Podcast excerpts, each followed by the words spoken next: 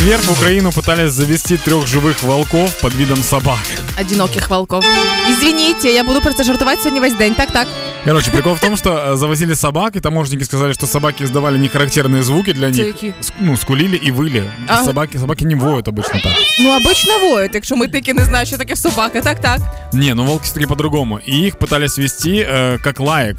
Но это показались очень странные лайки, типа странный окрас, телосложение и все остальные дела. И таможенники, короче, что-то заметили.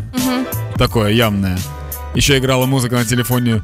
Безумно можно быть первым, да. И все, и они поняли, что... Всі мої волки делают ауф. Да, да, да. Короче, что их хотели продать как сибирскую лайку э, за 15 тысяч гривен. Вот так вот одна стоит. Ну, Данечка, мені здається, що в цьому випадку митники, які зловили вовків на кордоні, однозначно хтось із них мав 12-ку з біології, і однозначно хтось із них класно написав контрольну в класі 7-8, коли проходять зоологію. І мені здається, ця людина пишається собою як ніколи.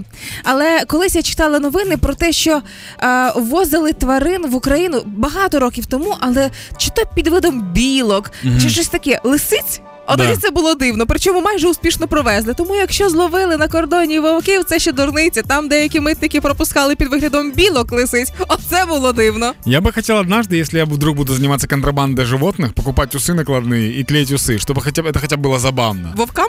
Ну, типа, да, ты прикинь, ты, ты вывозишь волка, он говорит, это что, волки? Я говорю, да нет, это дядя мой, и, и там усы. И, возможно, тогда ну, на заседании суда судья такой, блин, ну прикольно, ну ладно, ну иди, ладно уже. Ну. Короче, нужно, да, нужно, мне кажется, что нужно как-то смягчать это все шуткой, чтобы было более, более Саме накладними. Да, прикол в том, что еще это же мог- мог- могут быть волки, эти нелегалы, которые попросили чувака вывести. И говорят, чувак, на по 300 гривен вывези нас, нам уже тут, нам тут душно, мы хотим другую страну. И он такой, ну а, а если меня поймут? Такой, да не поймают, ну все порешаем. Ну их вывозят. Говорят, ты что, волки? Они такие, гав-гав. Ну и все. И просто слились. Вот так то получилось.